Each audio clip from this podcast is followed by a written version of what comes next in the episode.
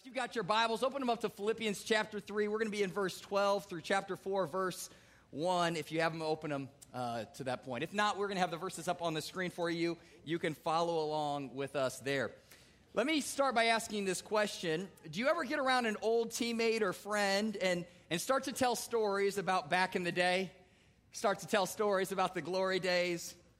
Have you ever rolled, run into an old teammate and just kind of had the, the reliving of the glory days moment? Sometimes I run into old teammates uh, from a high school basketball team or a junior high basketball team and uh, from a YMCA team that I was just barely made because you have to make it because they don't cut people. Anyway, so sometimes I run into people like that and um, it's really, really fun to um, rehash the interactions that we used to have and uh, talk about the shared experiences that we used to have. And typically, that my interaction goes a little bit like this: Man, do you do you remember that time when we played Burke High School? Remember junior year when we were down by six? there was a minute and a half left to go, and the coach just, uh, they put us in that diamond press, and we just started trapping, and we, we got those turnovers. Do you remember when we came back and we won that game? Do, man, do you remember that 6'10 kid? He was so huge, but he was so soft. Do you remember him? Hey, man, you remember when we went to Vegas on that AAU basketball team and we traveled and we got our first tournament win and the coach took us to that bomb Chinese restaurant? Do you remember how crazy that was? Man, you remember going to LA? Remember when, remember when Marcus went baseline and dunked on that kid? Oh my gosh, that was so nasty. Do you remember when you kicked it out to me and I hit that three in the corner and we won the game and over? That was so crazy. And you just go like 18 year old version of yourself for a long time and like, you know, the story about how big of a fish you caught used to be this big, now it was this big, and we were kind of good, but we were actually really good. The older you get, everything gets better. And so, um, and then you kind of start to realize you've been at Walmart having this conversation for 10 minutes and not had any kind of adult interaction, like, how are you actually doing? What are you doing with your life? You know? And, uh, and in that moment, something kind of awkward happens. It's like there's a totally different tone that enters into the conversation. Where there used to be all this like vitality, life, and excitement about the glory days, now it's like, yeah, man, you know, I, I got a couple kids, you know, I'm just still working at that store, you know, I'm just grinding, you know, doing me you know? I still play up at the Y a little bit with my friends, you know. We still, I still do work up at the Y though. You know, we're like, okay, well, that's neat, you know. And I think we can kind of laugh at that, but I, I, don't know if you had that interaction with a high school guy who was the all star back in the day, and it's just kind of sad and small because so much of their identity, worth, and value is still wrapped up in what used to be, what was present back then, but you talk about what's present right now, and there's just not a whole lot of life and passion and goals and excitement. It's kind of like their perspective is still back over here, and they can't quite live in the present. And I think that narrative, when you actually evaluate that narrative, it's very easy for us to evaluate why it's kind of sad, why it's kind of small, why it's kind of unhealthy. There's something that doesn't seem right about that. That somebody used to be alive back in the glory days, and now they just feel like they're probably drifting through life. And um, I want to say, Christians, that is entirely possible for us. That's entirely possible to be our narrative. For us to talk about the glory days when God used to seem like he was on the move, when God was really real to us, and now in the present, for God not to be so real to us in this moment. It's entirely possible for that narrative to be playing itself out in our narrative. And here's what that narrative sounds like. I want to ask you if you've heard this, this tone with people, or maybe if this is your story. Man, I remember when I, w- I went to that kids' camp when I was a junior high kid or I was a little kid. I mean, every summer I'd go to that camp and it felt like God would meet me in that place. Man, I remember in college there was that upperclassman who pulled me aside and started discipling me. And man, they didn't run when I shared the messy parts of my life. God was healing me and doing some things in my life in such a unique way. Man, I remember during this time in my life where I repented of some sin and Jesus was giving me victory in areas of my life I never thought I would see victory. Man, I, I remember there was this time in my life where I actually got up early in the morning and I got away from the chaos of life and I spent time in God's Word. And I'm telling you, man, it was such a crazy season because I felt like Jesus was speaking to me personally. So, how are you doing in your relationship with God now? You know, well, I still go to church. You know, I'm still trying to do some things. You know, I still, I'm, I'm a part of a group. Sometimes we hang out. But it's like, as far as that vibrancy and that intimacy with Christ, it looks like their faith is, was fully alive back here, but now it's just settled into some version of Christianity that's safe and kind of sterile. And what I love about Paul is Paul is going to speak to us today in Philippians chapter 3, and he's saying, God wants more for you. God wants more for you. God wants to meet you in the present. And so this morning, I'm excited to open up our Bibles and uh, look at uh, chapter 3 in Philippians because I want us to see uh, as a church how Paul, who's been a Christian at this point for 30 years, is not living in the glory days of the past, but he's still passionately pursuing Jesus in the present. City Light, I want that for us, and I think we would be wise to learn from him today. So if you've got your notes or your bulletin, pull them out. I've got a couple uh, fill in the blanks. I kind of changed the outline of my sermon, hashtag last minute uh, writing. And so, um, and I have basically one point. I'm going to talk about what it looks like for us to strain forward in our faith, to continue to be pedal down. Let's pursue King Jesus in the present. And uh, I'm going to have four subpoints with that. And so you'll have a, uh, you'll figure it out as we go along. Let me, um, let me explain what's going on in the context of our verses in chapter 3 right before um, we jump into our present text. So earlier in chapter 3, verse 7, Paul says, Whatever gain I had, I count as loss for the sake of Christ. Everything is rubbish in order that I might gain Christ. Then later in verse 10 and 11, what he does is he starts to talk about his desire to experience Jesus in the here and now. He says, I want to know the resurrection power in me. I want to experience Christ. Whatever means possible, even if I have to suffer, let me suffer so that I can be familiar with Christ because Christ suffered. And so, even in my suffering, if that's what you've got to use so that I can experience Christ in a greater way, pour on some more suffering. Now, I look at those verses and then I look at my prayer life and I go, really? They don't really match up. Is that, has that been your prayer this week? Jesus, give me more suffering so I can know you with greater detail. Pour that on. I mean, this week, my daughter um, has been waking up at 5.30 uh, uh, in the a.m., not at night, 5.30 a.m., which other than like the, the few of you who are 75 and you can't sleep past 4 a.m., that, that is just a horrible time to be awake. Okay, that, that, that is a very difficult time for me to be spirit filled.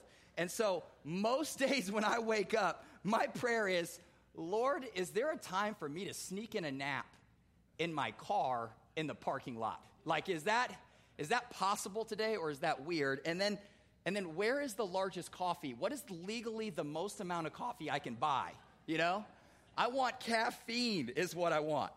So when life gets full and life gets fast for me, I don't say, Jesus, pour on some suffering. I say, Jesus, lead me to a Starbucks. Would you please? Would you please lead me there? And so it's easy to look at Paul's life and see the way that he hungered for Christ and say, dude, you are just at a different level.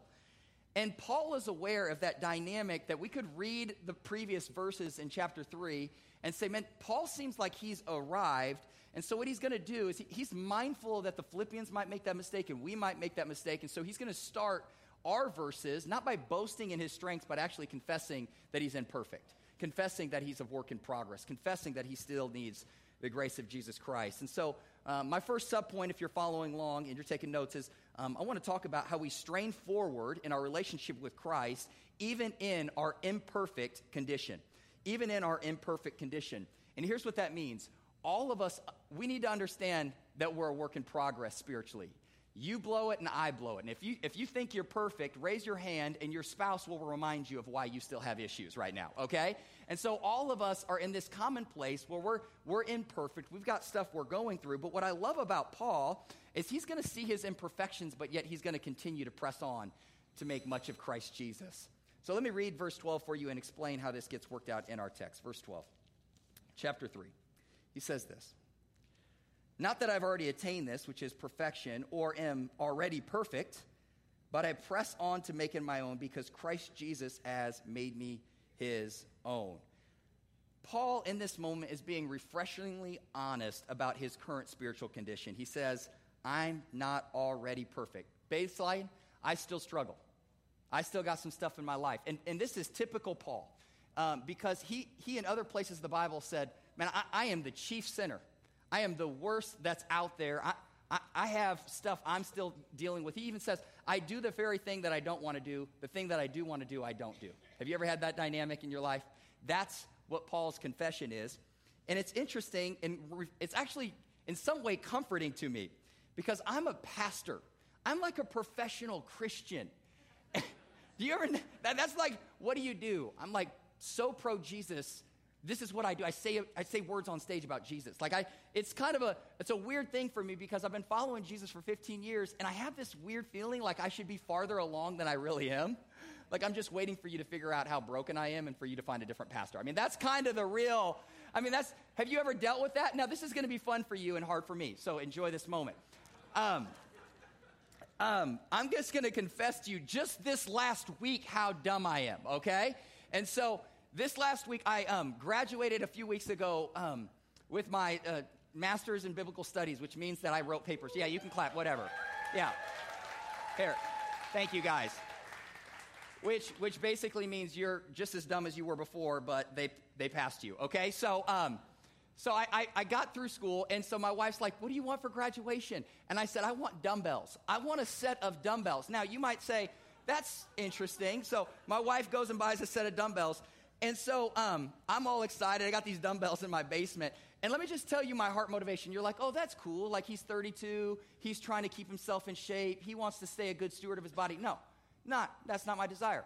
My actual desire is I know it's summertime and I want to look toned up in a bro tank. Okay? Like, it, it, it's not like, oh, yeah, you're going to just, you know, you're really going to discipline yourself. No, I'm going to eat four donuts this morning, okay? Like, so I'm not, I'm not pursuing health. I'm pursuing vanity. So this week, I'm just in my basement getting my curls on, listening to my 90s rap, doing me. And then I'm just like, this is so dumb. What am I doing? Like, I'm still trying to be 17 years old. Like, stop flexing in the mirror and realize nobody cares how big your muscles look. That's just dumb. It's a dumb game. Do you see how shallow that is? I am a 33 year old male that's balding doing curls in my basement because I want you to think I'm toned. Like, that's where I'm at, okay? And you guys are like, oh my gosh, you're so immature. It's Memorial Day weekend, and I know, I know there are some of you in this in this room that you ate salad, drank water, and did a sit-up because you know you're going to the pool this weekend. Yes, you did. Yes, you did. Now, I'm not the only one playing this game, all right? I, if you want me to start calling people out, I can. Now, so that's my struggle. It's a real thing. And Paul, he doesn't confess what his is, but he says, I'm still struggling. But what I love about Paul is Paul models to us that there is a good and God honoring way to struggle. We all struggle. Paul struggled. We all know our imperfections. But two things can happen. You can struggle in the way that says, I'm still imperfect spiritually. I've still got messiness, comparisons, insecurities, inadequacies. And you can look at your mess and you can say, you know what? I'm not going to let Jesus into this. I'm going to try to clean myself up. I'm ashamed of my sin, so I'm going to hide from God. I'll play the church thing, but I'm not really going to let Jesus into the messy things of my life. That's, that's option one. Or you can be like Paul that says, I'm imperfect, but I'm pressing on. I'm still messy, but I am going to get up and I'm going to run after Christ Jesus because I know Jesus can give me the power to experience victory in my life. I know Jesus is the one that will forgive me even in areas of my life that are broken. I know that Jesus is the one that will accept me, even though I feel so dirty and messy. Jesus is his power. And he's saying, I am going to struggle, but that's not going to paralyze me spiritually. I'm going to get up and run the race. Amen? Amen. And I think that's a better posture of the Christian life than trying to pretend that we're awesome and walk in a way that we've outgrown grace. No, no, no. Let's be very honest about our, our current spiritual condition. We are all imperfect. We've all got stuff in our lives. Mine just has to be a Bowflex set of dumbbells in my basement, but that's me, okay? I don't know what your current situation is, but I'm saying I think this is a really healthy thing that Paul's modeling. He's saying, I'm imperfect, but I'm pressing on. May that be the posture of our church. Now, point two, I want to show some, some other things in this. Just this first, very first verse. Um, the next thing that he shows us is he's going to talk to us about our heart motivation for pursuing Christ. Our heart motivation for pursuing Christ. Um, and the reason that this is important is um, I can, you can look at two different people, and they're doing very similar things spiritually. They both go to church on Sunday. They're both part of a city group. They both listen to K-Love because you're going to sing you know, I love Jesus in my car, and, and that's all good. And you both wake up early and read their Bibles, and they both pray regularly, and they've got a journal, and they both do all of these really, really, really good things. And it's very possible for them to be motivated to be doing those things out of two totally different heart postures. One, like Andrew said last week, could be doing it to earn something from God, feeling like if I do the right things, then God will finally count me worthy, and then I'll finally be worthy of his love, and then I'll finally be good enough, and then I'll finally have a righteousness of my own. As Andrew talked about last week, he's trying to build a spiritual resume. The other person could simply be doing it out of a heart response to the grace that God has shown them. And that's Paul. He's looking at what Jesus has done in his life and he's saying, How could I not help but to pursue this Jesus? Let me show you how this plays out. Verse 12, I'm going to reread it. Says, Not that I have already obtained this or am already perfect, but look at this. But I press on to make it my own. I, I press on to make Christ my own because Christ Jesus has made me his own. Paul's motivation for seeking Jesus is in response to the reality that Jesus first sought him and saved him. Paul's story is that at one point in his life, he was running from God, and God didn't let him get away. God came running after Paul and rescued Paul. Let me, let me remind you of Paul's story. Remember, Paul was in an evil and dark place? He was in Jerusalem persecuting, capturing, hunting, and killing Christians. That's a pretty horrible place to be, okay? Just in case you're wondering. That's not a great place. And so he, he basically did that in Jerusalem as a Pharisee, and then he said, I'm going to expand my, um, my, my persecution of the local church all the way to Damascus. And so he starts traveling along the road, and Jesus shows up in that moment and speaks to Paul, humbles Paul. And in that very moment, Paul moves from a guy who hated Jesus to a man who followed Jesus and who a man who fell in love with Jesus. That's Paul's story. Paul's story is a man who was so far from God and yet was rescued by the grace and love for God. Paul was in a very dark place, and Jesus came and ransomed his heart. So for Paul, when he says, I'm going to press on towards Christ, this is not Paul trying to earn his salvation. This is Paul working out his salvation. Paul can't help but run towards the God who saved him, forgave him, and has been sustaining him in ministry for 30 years. He has to get around that God. Now, um, one of the things I want to show you in this text is um, I want you to circle the words. If you have your Bibles, you pull out a pen, borrow somebody's pen, get a highlighter. If you've got your, phone, your Bible on your phone, highlight this very end of this text. But I press, I want you to circle these words. At the very end of the, verse 12, he says, But Christ Jesus made me his own. When I was reading this this week, this is, this is a verse that I just, I just paused and I had to stop and realize uh, I need to worship Jesus Christ. City Light Church, if you're a Christian, this is our testimony. But Christ Jesus has made me his own. Your story and your relationship with Christ doesn't start because you decided you wanted to go to church, because you wanted to stop doing some bad stuff, because you wanted to clean up your life. Your walk with Jesus started when God looked at you and said, You're messy, but you're mine. You're broken, but you're mine. You've got fears and insecurities, but I'm going to make you mine. God came after us not because we were awesome, cool, spiritual, not because we had some special talent, some special gifting. He came after Paul when he was at his worst, and he said, I'm going to make you mine. That's the one way seeking, unconditional, unearned love of God. Amen? He made us his. It's incredible. And so when that's your story and my story and Paul's story, we don't just say, Jesus, hey, thanks for the grace. Can't wait to see you in heaven. Let me do the next 50, 60 years of my life on my own. We say, man, if that's the place that we find this unconditional love, if this is the, the heart of God, is to say, I'm going to make you mine, you can't help but want to get around that God. Amen? There's a posture that says, I'm not going to find that anywhere else. I got to get around that God. You know, there's a moment in the New Testament where the disciples, Jesus said, Hey, are you guys going to leave? He gave a pretty awkward sermon and it got a lot of people left. And he said, Are you going to leave? Are you guys on your way out? And the disciples said, Where else would we go? Where else are you going to go to find an unconditional love like that? And that's Paul's posture right here. He's saying, I'm running after Christ because Christ made me his own. He's the one who started it. So, church, if you're wondering, why do we run after Christ? We run after him because he first ran after us. We love him because he loved us first. Amen? Amen. Okay, next thing I want to hit us with is our present perspective. Our present perspective. One of the things that um, this text does isn't just talk about what Christ has done for us, but it's going to challenge us to live in light of the reality of what Christ has done. And so um, I want us to write and talk a little bit about our present perspective. And so, what I want us to see about Paul's perspective is it isn't stuck in the past and the glory days, but instead, he's got to focus on what God's trying to do in him in the present. And here's what, I, here's what I'm learning about my relationship with God. There is literally no room for me to coast in my walk with Jesus Christ.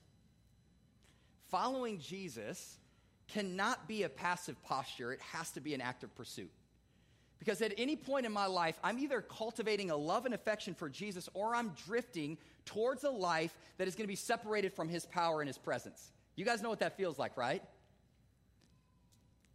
Jesus, it's very possible for Jesus to become like that old friend that all of us have.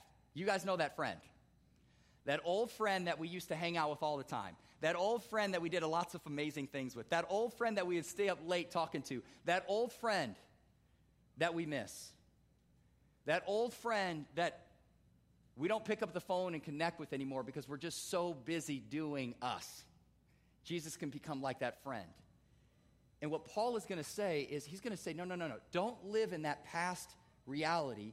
Jesus wants to meet you in the presence. We've got to continue to pursue him. Let me, let me build this out for us in verse 13 and 14. Let me read these verses. Brothers, I do not consider that I've made it my own, but one thing I do, one thing I do, forgetting what lies behind and straining forward to what lies ahead, I press on toward the goal for the prize of the upward call of God in Christ Jesus.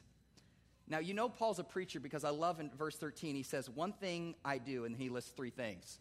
I got two more points. Actually, I have nine. Anyways, um, but the words he's using here, the words he's using here are I'm going to strain forward in 13. And then in, in 14, he says, um, I'm going, I'm, I'm, I press on towards the goal for the prize. And the language he's using here is actually language that's, that's borrowed out of an athletic setting. So the picture he's painting for the church here is that he's like a runner. Okay, he's not looking back at the ground he covered, he's looking forward at the ground that's ahead. And, and he might be exhausted, he might be tired, he might be starting to cramp up. He is going to refuse to tap out. He's pressing forward, he's straining. And I love these terms because straining doesn't sound awesome, does it? Straining sounds like a posture. When you are disciplined and you have a goal in mind and you're going places, you strain. When you're watching Netflix, you're not straining, okay? Oh my gosh, my Wi Fi is not keeping up. There's like a circle, it's not buffering. I'm straining. That's not straining okay? That's not straining, okay? Yeah. I don't want to get into this. We could really make this awkward. Anyway, so, you know, my high school coach told me, my high school coach told me one time, I was like a skinny junior, it's like 165 pounds. He said, um, yeah, I know. Somebody said, geez, thank you. That was really helped my insecurities. Um, he said, Chris, if you want to get big, you got to pick up something heavy. Woo! Boy, that was true if you want to get big, you got to pick up something heavy.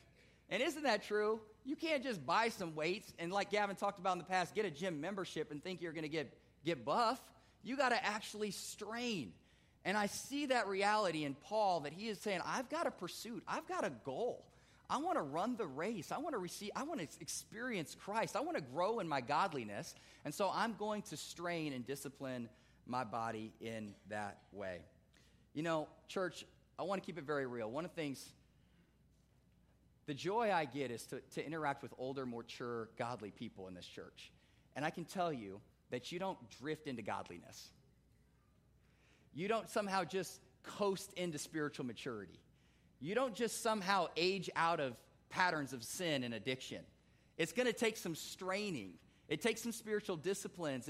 Have you ever been around that person who, like, they pray and it's like they actually have a relationship with Jesus? They like have talked to him before and they, they, they have an intimacy with God. And I always think, did you read a book on prayer? How did you get there? And I ask them, and like, it seems like when you talk to God, you have like a real relationship with him. And I want that because when I talk to God, I'm like, thank you, thank you, Lord, that the sun came up, you know? And I'm like, what are we doing here? Like, that's all the depth I got, you know? And they're like calling down heaven, you know? And I'm like, okay, I want, and you know what? I just realized there's no shortcut.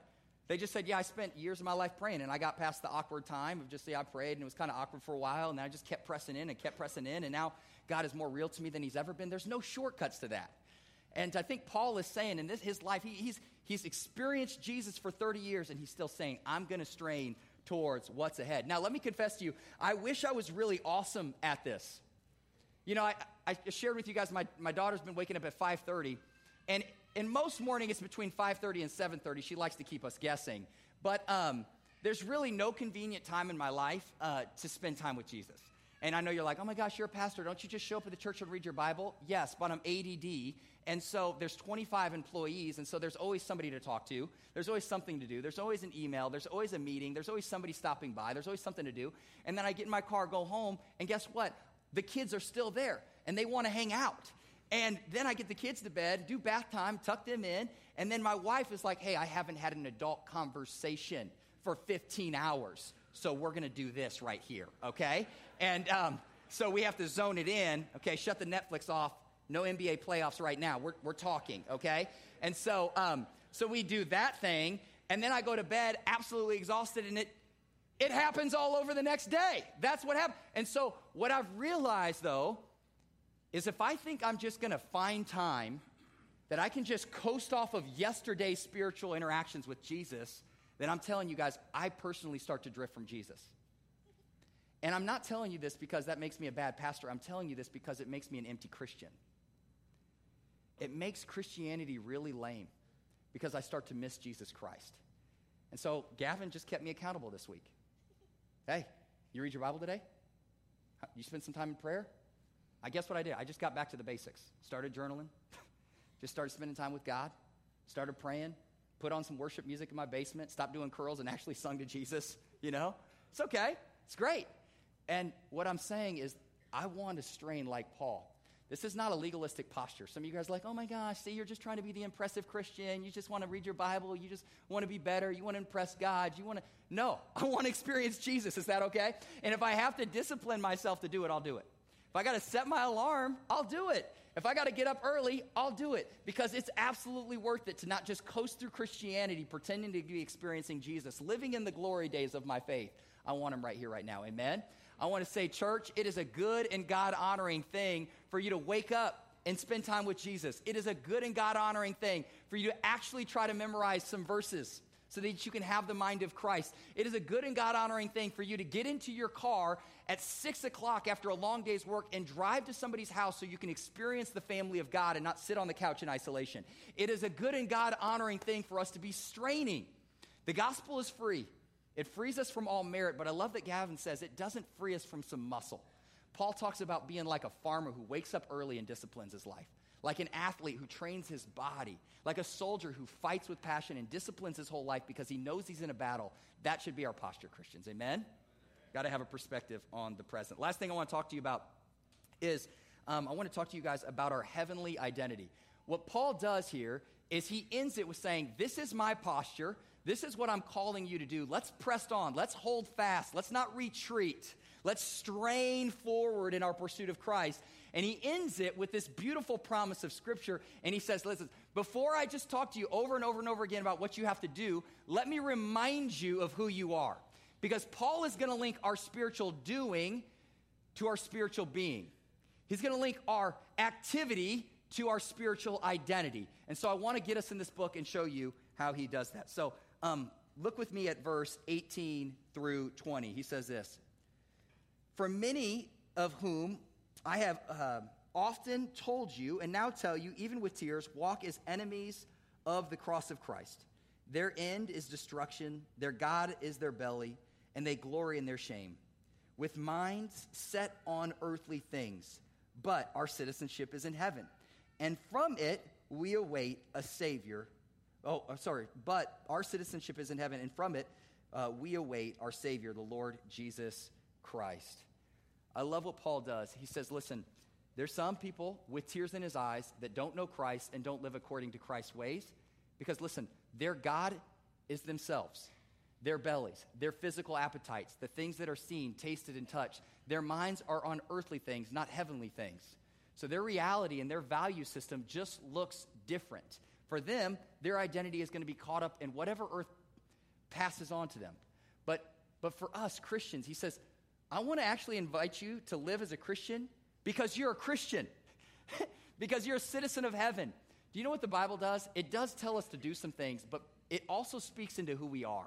It says, You are a new creation in Christ Jesus. You're a citizen of heaven. You're a child of God. You're a son or daughter of the king. You're somebody who's hidden in Christ Jesus. So this isn't just primarily about what you do, this is about primarily who you are.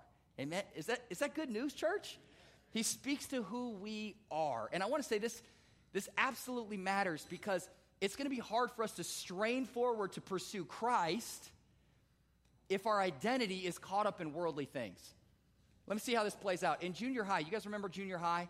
Everybody's trying to figure out where do I fit in, right? There's this massive identity crisis at like 13. You got hormones, acne, braces, bad haircuts, and you're like, where do I belong? You know, it's just a horrible time of life.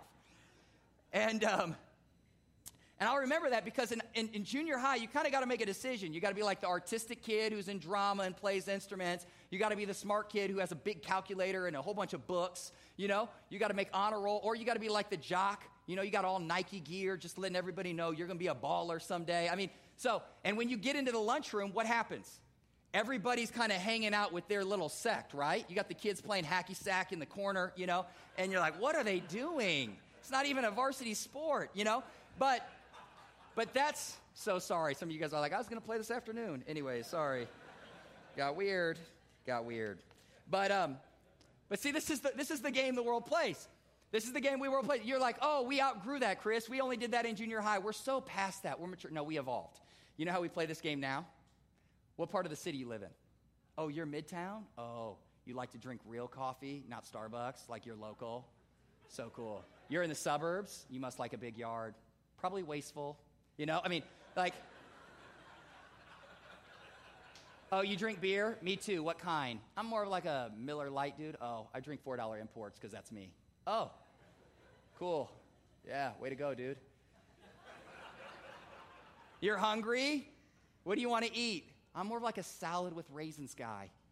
I'm more of like a McDonald's guy. You know, I mean, it's like, oh, you're a foodie. Oh, you don't care about the chemicals they put in your food. I mean, it's like,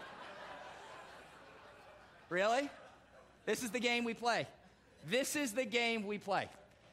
All of a sudden, it's not about the jocks and the nerds and the artistic kids. It's about all this other stuff. And you know what the world wants to do?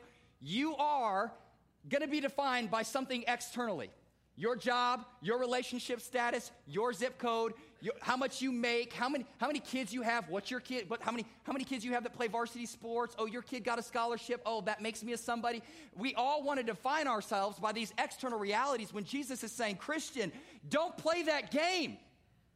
It ends in destruction. You're not going to be a CEO in a thousand years. You're not going to be the guy who ate salads in a thousand years. You're going to be worshiping King Jesus and bowing at his feet. Don't get caught up in that game. You're a citizen of heaven.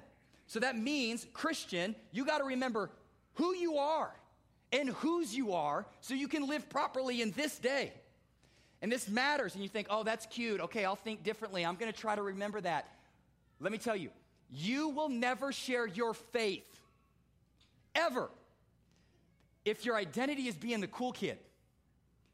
Because following Jesus and boasting about what Christ has done with you is going to cost you some social cred. And if your identity is being the cool girl, you'll never make much of Jesus.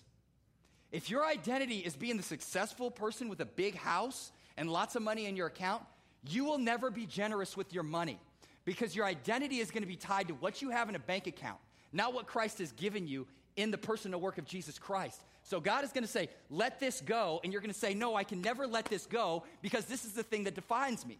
Christian is not the thing that defines you. Jesus Christ is the thing that defines you. And you need to repent and say, Jesus, I'm a citizen of heaven. Help me to live in light of who you've made me to be. Amen? Amen. Don't play that game. Let me end with this.